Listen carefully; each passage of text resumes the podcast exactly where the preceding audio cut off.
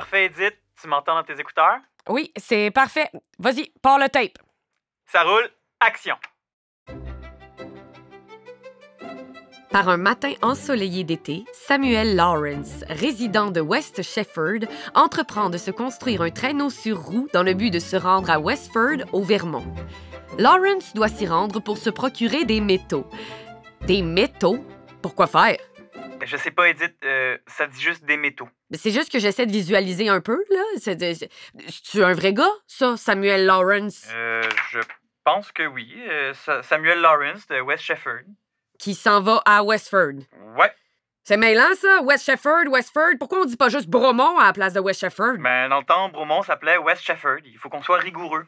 Faut qu'on soit rigoureux, mais on va se contenter de dire qu'un pauvre plouc s'en va acheter des métaux. Ça va-tu, Edith? Puis comment ça se fait qu'ils ont appelé ça Bromont? C'est-tu le genre d'affaire qui s'est décidé entre bros? Oh, oh, bien joué, mais non. Euh, West Shefford a changé de nom pour Bromont en dix-neuf cent soixante-quatre. C'est un homme d'affaires et politicien de Cowansville, Roland Desourdis, qui a eu l'idée de combiner les noms Brome et Mont. Puis c'est quoi, Brome? C'est une toponymie qui vient de... Attends, dis-le pas. Ça vient d'Angleterre? Bingo! Ça vient de l'ancien anglo-saxon Brome, qui était le nom d'une paroisse médiévale dans le comté de Suffolk.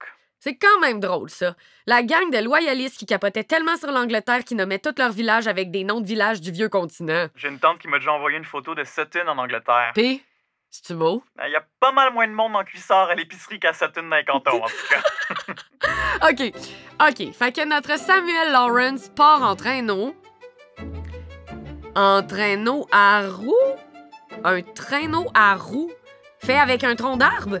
Coudon, c'est, c'est qui qui écrit ça, Joe? On dirait que ça se peut pas. Je sais pas, Edith. Peux-tu juste lire ton texte, là? On arrive à mon bout dans la trame sonore. Il attelle donc des bœufs et met le cap sur Westford à la recherche de ses précieux métaux.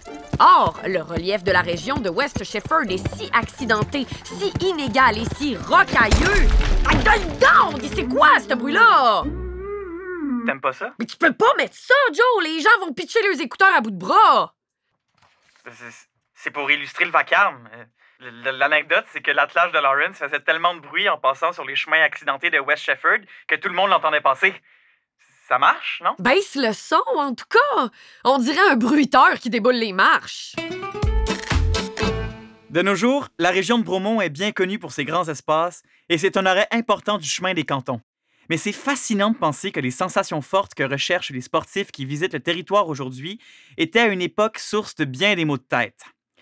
De West Shefford à Bromont, et même avant tout ça, avant les cantons, avec les guerriers et chasseurs Abénaquis qui les parcouraient, le territoire a toujours imposé une sorte de respect.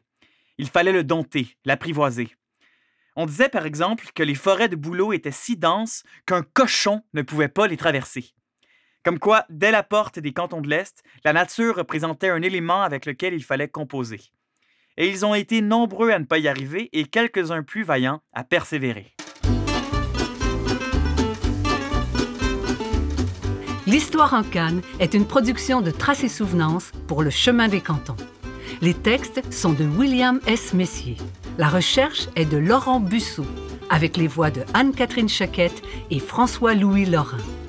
Ce projet a été soutenu financièrement par le ministère des Affaires municipales et de l'Habitation dans le cadre du volet « Soutien au rayonnement des régions » du Fonds Régions et Ruralité.